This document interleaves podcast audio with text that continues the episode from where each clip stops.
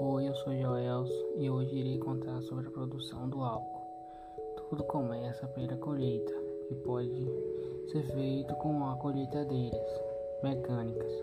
Uma tonelada de cana-de-açúcar colhida dá origem a 70 litros do etanol. Passando para o processo de moagem, a cana é moída por rolos trituradores produzidos a garapa. Cerca de 70% da cana vira líquido, enquanto os 30% vira bagaço.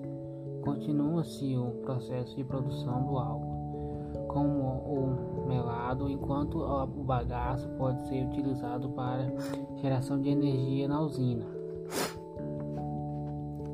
E já no próximo passo, a garapa é aquecida a cerca de 105 graus Celsius e é produzido assim um melaço. Esse processo é indispensável, pois ele deixa o melaço puro, evitando assim alguma complicação nos demais processos a serem realizados. Na fermentação do álcool é acrescentado no melaço fermentos biológicos, como Saccharomyces. Esse fermento faz com que sacarote se transforme em etanol. São as enzimas que reali realizam essa etapa. Após esse processo, se obtém o mo mosto fermento, que contém até 12% do seu volume total em etanol.